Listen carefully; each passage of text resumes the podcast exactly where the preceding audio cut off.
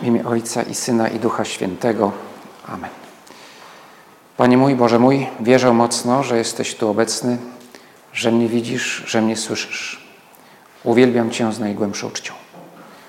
Proszę Ciebie o przebaczenie moich grzechów i o łaskę owocnego przeżycia tego czasu modlitwy. Matko moja niepokalana, święty Józefie Ojcze i Panie mój, Aniele stróżu mój, wstawcie się za mną. Ostatnio wszyscy publicyści czują się w obowiązku komentować sytuację Kościoła. Jedni życzliwie, inni nieżyczliwie, jedni z sensem, inni bez sensu. Kilka dni temu czytałem komentarz raczej życzliwy, skłaniający do myślenia, ale z którym trudno się zgodzić komuś, kto, kto naprawdę wierzy w Jezusa Chrystusa. Ja mam nadzieję, że naprawdę wierzę w Jezusa Chrystusa, co najmniej się staram. E, na pewno jeszcze wiele, wiele brakuje i każdemu z nas, każdy, nikt z nas nie może powiedzieć, że w pełni wierzy, no bo, bo zawsze możemy wierzyć i kochać bardziej, no ale co najmniej się staramy. E, autor myślę, że pisze raczej z pozycji osoby co najmniej z pewnym dystansem do wiary, ale z życzliwością wobec chrześcijaństwa i Kościoła. I mówi tak, chrześcijaństwo, Kościół przetrwał już nie jeden kryzys, ale uwaga, wielkie imperia, tysiącletnie religie też upadają. I to samo, pisze ów autor, może spotkać i Kościół, i w ogóle chrześcijaństwo. Prawdą jest, że, no, że w historii były wielkie imperia, które trwały tysiąc lat albo i więcej i upadły. Przykładem jest Rzym. Również religia, którą wyznawano w Rzymie, trwała na pewno dłużej niż, niż samo imperium, poprzedzała imperium i, i, i jeszcze jakiś czas trwała po jego upadku. No ale gdzie dzisiaj znajdziemy wyznawców Jowisza? Przypuszczam, że gdyby tak poszperać w sieci, to na pewno by się znalazła jakaś strona internetowa wyznawców Jowisza, gdzie jest jakaś grupa hobbystów, którzy cały czas e, wierzą w Jowisza i, i cały panteon bóstw rzymskich. Studenci historii na Uniwersytecie Warszawskim przed laty e, twierdzili, że jeden z profesorów, e, oczywiście profesorów historii starożytnej, jest zadeklarowanym autentycznym poganinem. Tutaj byłbym ostrożny, bo studenci różne głupstwa lubią wymyślać, opowiadać, więc nie wiem, czy akurat rzeczywiście ów profesor, mm, którego nazwiska już nie pamiętam, rzeczywiście był autentycznym poganinem. Ale nawet jeśli, no, to już jest tylko relikt tej mm, mm, dawnej religii. No i w takim razie, czy to nie mogłoby się stać również z chrześcijaństwem? Otóż, jeśli wierzę w Ciebie, Panie Jezu, tak jak wierzyli pierwsi uczniowie i tak jak wierzyły pokolenia ich następców, to wiem, że Kościół jest niezniszczalny. Ani od wewnątrz, z powodu słabości jego członków, ani z zewnątrz. Zawsze wymaga odnowy, to tak, ale jest niezniszczalny i powód jest prosty. Powodem nie są ludzie, ani nie jest jakaś świetna struktura czy wielkie idee. Powodem jest to, że głową Kościoła jesteś Ty, Panie Jezu, a Ty jesteś Panem historii, jesteś Bogiem wiecznym, który ten świat stworzył, który tym światem kieruje. Oczywiście moja wiara w Kościół na początku opiera się na zaufaniu ludziom. Dziecko ufa swoim rodzicom czy dziadkom, którzy przekazują im wiarę. Czy osoba dorosła, kiedy się nawraca, zaufała komuś, że tak, że, że Bóg jest, że Bóg mnie kocha, przyjmuje tą piękną naukę i uznaje ją za swoją. Na początku jest to kluczowe, to zaufanie wobec ludzi. Ale kiedy już naprawdę poznam i pokocham Pana Jezusa, to, to świadectwo innych ma już rolę drugorzędną. Cały czas jest ważne, ale, ale już jest pomocnicze. Nie jest podstawą. Bo ostatecznie liczysz się Ty, Panie Jezu. Ty, który jesteś wieczny. Wspomniany redaktor napisał jeszcze jedną rzecz, która brzmi pięknie, ale trudno się z nią zgodzić. Niestety właśnie nie wziąłem ze sobą e, tej gazety, więc cytat będzie tylko taki mniej więcej z pamięci. Najważniejsze jest moim zdaniem, mówił ów autor, depozyt moralny. Piękna opowieść o tym, że warto być dobrym. No jeżeli to jest to, co najważniejsze w chrześcijaństwie. A potem twierdzi, że prawdy wiary, wyjaśnienie świata, rzeczy ostateczne, to już ma mniejsze znaczenie i będzie mieć znaczenie coraz mniejsze, no bo na przykład sprawny reżyser może nas postraszyć końcem świata dużo skuteczniej niż apokalipsa. To już pomijam, że apokalipsa naprawdę nie została napisana po to, żeby straszyć końcem świata i że apokalipsa ma o wiele głębsze przesłanie niż tylko przedstawienie tego, jak będą wyglądały czasy ostateczne. W tym wymiarze, nazwijmy to zewnętrznym, tym bardziej, że jest to księga symboliczna, więc, więc no, domyślam się, że, że jakiś film katastroficzny może być bardziej poruszający niż lektura apokalipsy. Tylko, że apokalipsy jest objawieniem, które daje nam Bóg. No a film katastroficzny o, nie wiem, o superwulkanie, o najeździe, najeździe kosmitów, czy nie wiem co jeszcze, no jest tylko fikcją literacką, czy też fikcją filmową. E, I dalej. Ów redaktor mówi, że byłoby jednak ogromną stratą dla wszystkich, gdyby zabrakło instytucji, która przekazuje ten depozyt moralny, a więc to nauczanie moralne, które jest piękne, ważne i pożyteczne. Więc mniejsza o prawdy wiary. Ważne jest przesłanie moralne. I byłoby szkoda, gdyby Kościół upadł, bo, bo kto by dalej niósł to, tą piękną opowieść, jak to mówi ów redaktor. Otóż mm, wydaje mi się, że jest to duże nieporozumienie. Nauczanie moralne, no oczywiście nie jest dużym nieporozumieniem, że byłaby to rzeczywiście rzecz straszna, gdyby zabrakło Kościoła, ale, ale po pierwsze go nie zabraknie. Ale nieporozumieniem jest to, że centrum nauki Kościoła, czyli ostatecznie Pana Jezusa, jest moralność.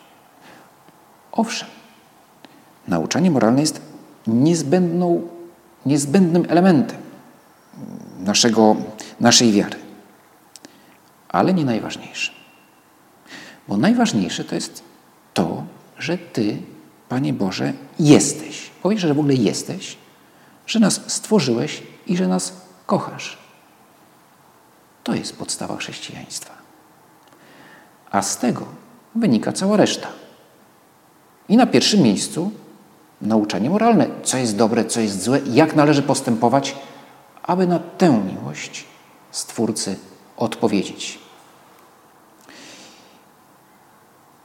I o tym mówi cała Ewangelia, ale może jakoś szczególnie moją uwagę zwrócił fragment Ewangelii z ostatniej niedzieli, kiedy Pan Jezus mówi tak. Dzieci, jeszcze krótko jestem z wami. Będziecie mnie szukać, ale jak to Żydom powiedziałem, tak i teraz wam mówię.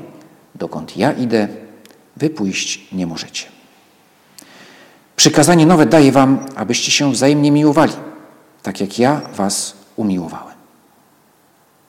Żebyście wy także się miłowali wzajemnie. Potem wszyscy poznają, że jesteście uczniami moimi, jeśli będziecie się wzajemnie miłowali. Jeszcze krótko jestem z wami.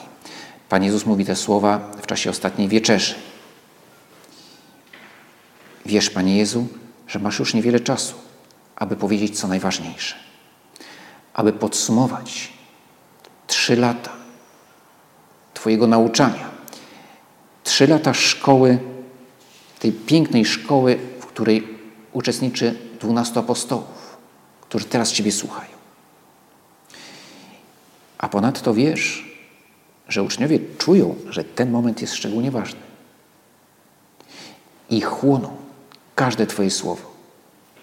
Sądzę, że czasie działalności publicznej nieraz się zdarzało, że uczniowie słuchali, słuchali, czasami przysypiali, czasami się rozpraszali, nie zapamiętali dokładnie przypowieści, którą Pan Jezus opowiedział, albo jej nie zrozumieli, bo nie słuchali dokładnie. Różnie mogło być. No bo byli ludźmi jak my. Ale w czasie ostatniej wieczerzy czuli znaczenie tej chwili. I dlatego każdy z nich całym sobą chłonął to, co Ty, Panie Jezu, mówisz, starając się zrozumieć każde słowo. Więc okazja była wyjątkowa i chcesz, Panie Jezu, tą okazję wykorzystać jak najlepiej. I uczniowie też ją wykorzystali. Obym ja korzystał z takich okazji. Bo mówisz do mnie, Panie Jezu, często, na różne sposoby, nieustannie do mnie mówisz, ale są takie chwile, kiedy Twój głos jest szczególnie dobrze słyszalny i kiedy Twoje słowa mają dla mnie moc szczególną. Utracić taki moment byłoby wielką stratą. Pamiętam, że właśnie taką sytuację, w której, w której ktoś chciał mi powiedzieć coś bardzo ważnego i to był właśnie ten moment. Ten moment, który już się nie powtórzy. To było, gdy pojechałem odwiedzić mojego dziadka dawno temu i, i już byłem zmęczony podróżą, kładłem się spać, a dziadek przyszedł, jak to starsi ludzie, no to ciężko jest im, im zasnąć, przyszedł porozmawiać, a mi się strasznie chciało spać. I widać było, że jeśli powiem, dziadziu, może jutro porozmawiamy, to, to by na pewno mi nie zawracał głowy. Ale coś mi tknęło, że to jest właśnie taki moment, w którym on naprawdę chce powiedzieć coś bardzo ważnego. Jak teraz nie posłucham, to już, tego momentu, to już następnego takiego momentu nie będzie. I rzeczywiście zmarł dwa miesiące później. I to to był właśnie ten moment. Mniejsza o tym, o czym mówił, ale to było bardzo ważne. On sam czuł, że odchodzi i dlatego chciał jeszcze coś ważnego powiedzieć, przekazać swojemu wnukowi. I tak właśnie Ty, Panie Jezu, na ostatniej wieczerzy spieszysz się, aby powiedzieć to, co najważniejsze. I mówisz o miłości bliźniego, abyście się wzajemnie miłowali. Tak, bez miłości bliźniego nie mam prawa nazywać się Twoim uczniem. Ale samo wezwanie miłujcie się nawzajem możemy znaleźć też i u innych mędrców. Wypowiadane, może nawet sformułowane w sposób bardziej wysublimowany, intelektualnie bardziej atrakcyjny. Co więcej, to wezwanie do wzajemnej miłości możemy odkryć siłami własnego rozumu. Odkrywamy, że miłość bliźniego jest fundamentem człowieczeństwa. Siłami własnego rozumu, a czasami intuicją, która idzie wbrew temu, co, e, co podpowiada mi intelekt. Tutaj jest przykład dość interesujący jednego z najbardziej zawziętych i też niestety agresywnych ateistów, jakim jest Richard Dawkins, który e, bardzo tak agresywnie zwraca się przeciwko każdej religii, ale w szczególności przeciwko chrześcijaństwu, e, opierając swoje, swoje wywody, no, znaczy, twierdząc, że, że fundamentem powinna być nauka. No i co nam mówi nauka o człowieku, czy w ogóle o świecie? No, że kluczem jest ewolucja, a w ramach ewolucji dobór naturalny. No, logiczne byłoby, że w związku z tym miłość bliźniego, bezinteresowna miłość bliźniego, jest czymś zupełnie niepotrzebnym, wręcz szkodliwym. A tymczasem Dawkins twierdzi, że to jest największa wartość, jaką może mieć człowiek, to jest właśnie bezinteresowna miłość do drugiego człowieka. Tam jakoś tam nazywa super dobroć, nie wiem co, jakieś tam ma swoje teorie. No, dokładnie wbrew temu, co twierdzi, wbrew całej swojej doktrynie, na koniec twierdzi, że trzeba być dobrym. No, podczas gdy dobór naturalny, teoria doboru naturalnego mówi, że niekoniecznie, że w ogóle nie ma czegoś takiego jak dobro, zło. Jest tylko efektywność. Więc widać, że gdzieś tam intuicja owemu profesorowi podpowiadała, że, że, że jednak jest, żeby być człowiekiem trzeba kochać. Dobra, zostawmy te, e, te, te teorie, które no, są niewiele warte i wróćmy do, do Ciebie, Panie Jezu. Bo Ty mówisz coś więcej niż tylko miłujcie się nawzajem. Przykazanie nowe daję Wam, abyście się wzajemnie miłowali, tak jak ja Was umiłowałem. I to jest kluczowe. Tak jak ja Was umiłowałem. Twoje nauczanie ukazuje ideał piękny i wymagający. Ale ten ideał można próbować realizować tylko z Tobą.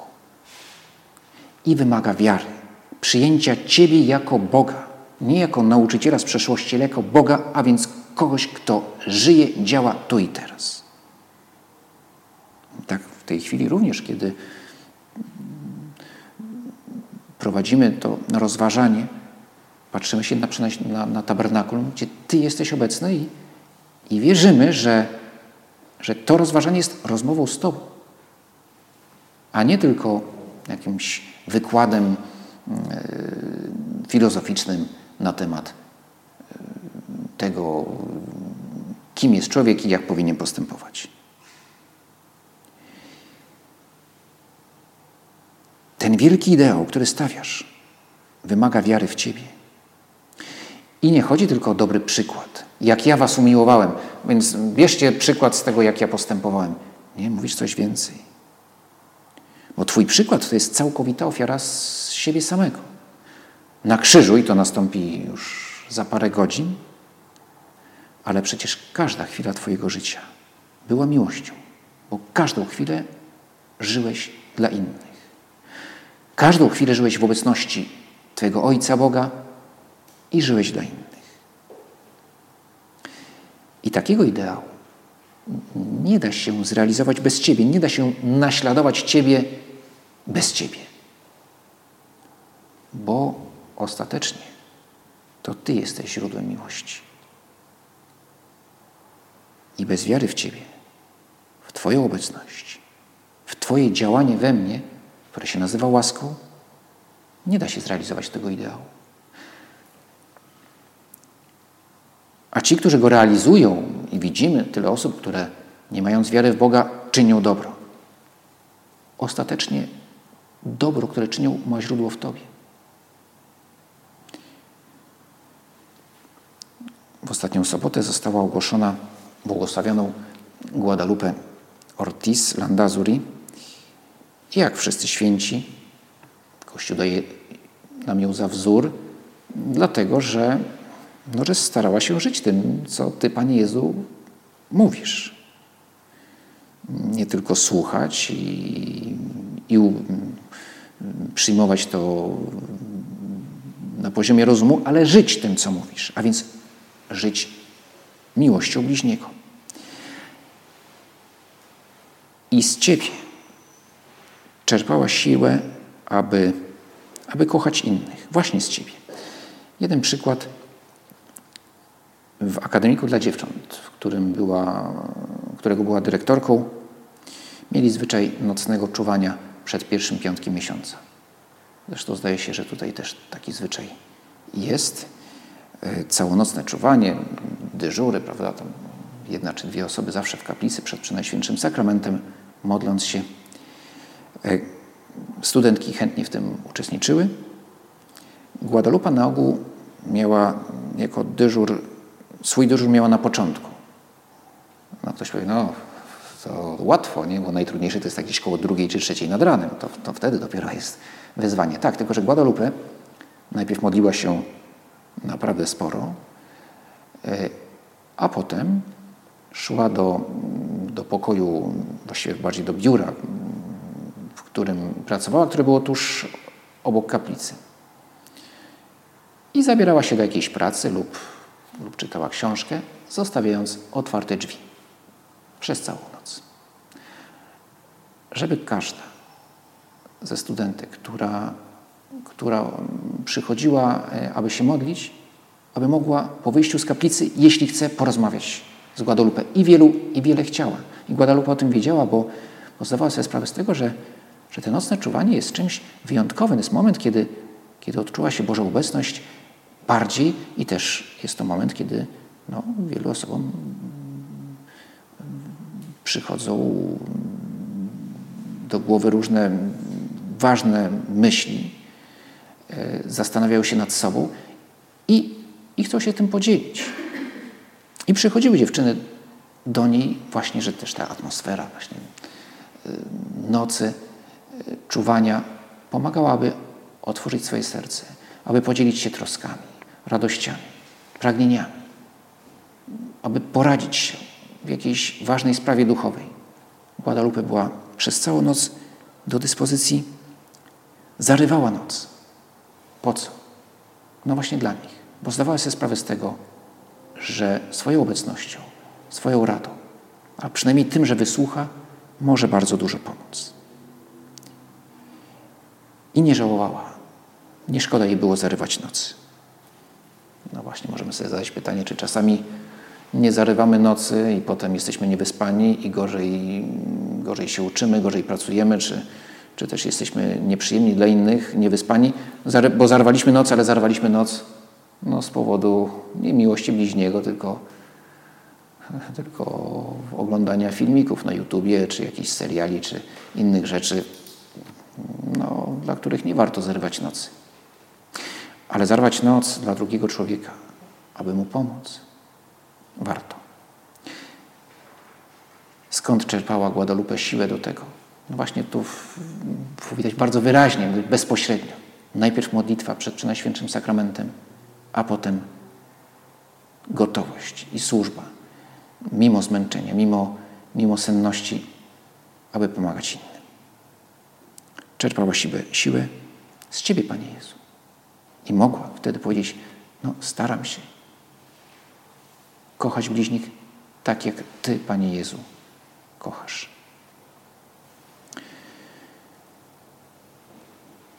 Chciałeś, Panie Jezu, aby Twoja matka była naszą matką. To jest też prawda wiary, jedna z ważniejszych i też można powiedzieć bardzo praktycznych w naszym życiu. Ta wiara w to, że Maryja jest matką nas wszystkich z woli Pana Jezusa. Ale najlepsza matka na świecie o własnych siłach nie jest w stanie, po prostu niemożliwe, żeby mogła kochać, mieć tak samo otwarte serce dla wszystkich dzieci na świecie. Tak my sobie wyobrażamy, że jakaś pani, no dobrze, jest tutaj mianowana przez, nie wiem, jakiś tam nie, ONZ, mianuje jakąś panią, matką wszystkich ludzi. No, no, no, no nie, niemożliwe. Niemożliwe wszystkich kochać tą samą miłością macierzyńską. Niemożliwe. I w przypadku Maryi też nie byłoby możliwe, gdyby nie to, gdyby nie fakt, że Pan Jezus, Syn Boży, Bóg, dał jej to zadanie.